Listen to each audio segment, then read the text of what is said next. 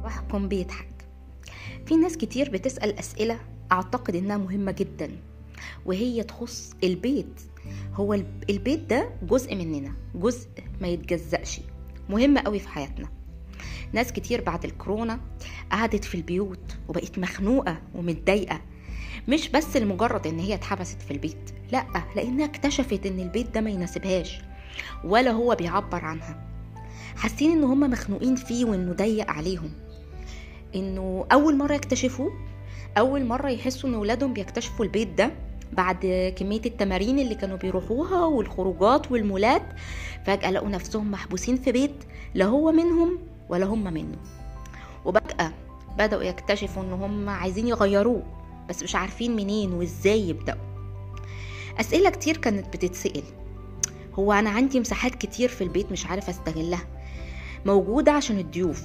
وفجأة الضيوف قالوا وما بقوش بيجوا هو أنا ممكن أغير ألوان الأوض وأخليها أحسن وأحلى؟ هي الغرف دي مقفولة كده ليه؟ وأنا حاسس إنها ضيقة عليا. هو الفرش اللي أنا فرشته ده ما ينفعش أغيره أبدا؟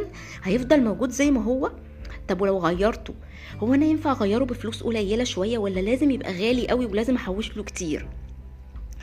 هي الإضاءة الغامقه دي ممكن تتغير؟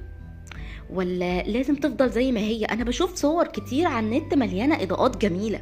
أنا عايز بيتي يبقى شبهها بس مش عارف ابتدي منين.